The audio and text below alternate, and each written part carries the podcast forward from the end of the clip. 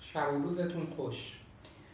در مورد رابطه خوروپوف با اختلال عملکرد جنسی شاید اصلا نشنیده باشیم بسیار از افرادی که دچار اختلال عملکرد جنسی هستند یعنی میل جنسیشون کاهش یافته است یا اختلال نعوز دارن اینا ممکنه که دچار آپنه خواب باشن. یعنی دچار وقفه تنفسی هینه خواب باشن. و این وقفه تنفسی هینه خواب علامتش خروپوفه این افراد ممکنه که به دلیل این خروپوف و به دلیل وقفه تنفسی هینه خواب دچار اختلال عملکرد جنسی بشن.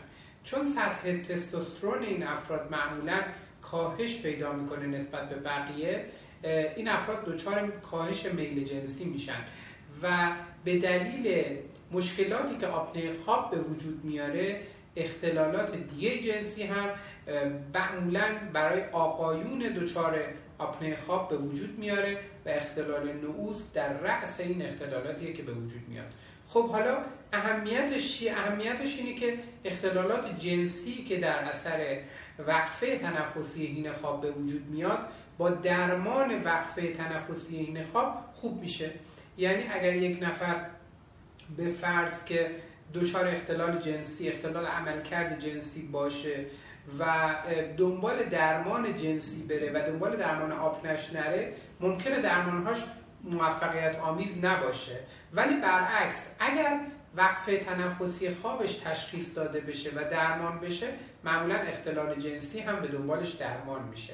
وقفه تنفسی هین خواب یعنی چی؟ اولا که تشخیصش معمولا با تست خواب تشخیص دقیقش. ولی اگر خروپوف می‌کنید خروپوف شما تقریبا دائمیه. خروپوفتون صداش بلنده و اگر در اتاق ببندن بیرون صداش شنیده میشه. خروپوفتون تو وضعیت به پهلو خوابیده صاف باز خوابیده در همه وضعیت ها شنیده میشه.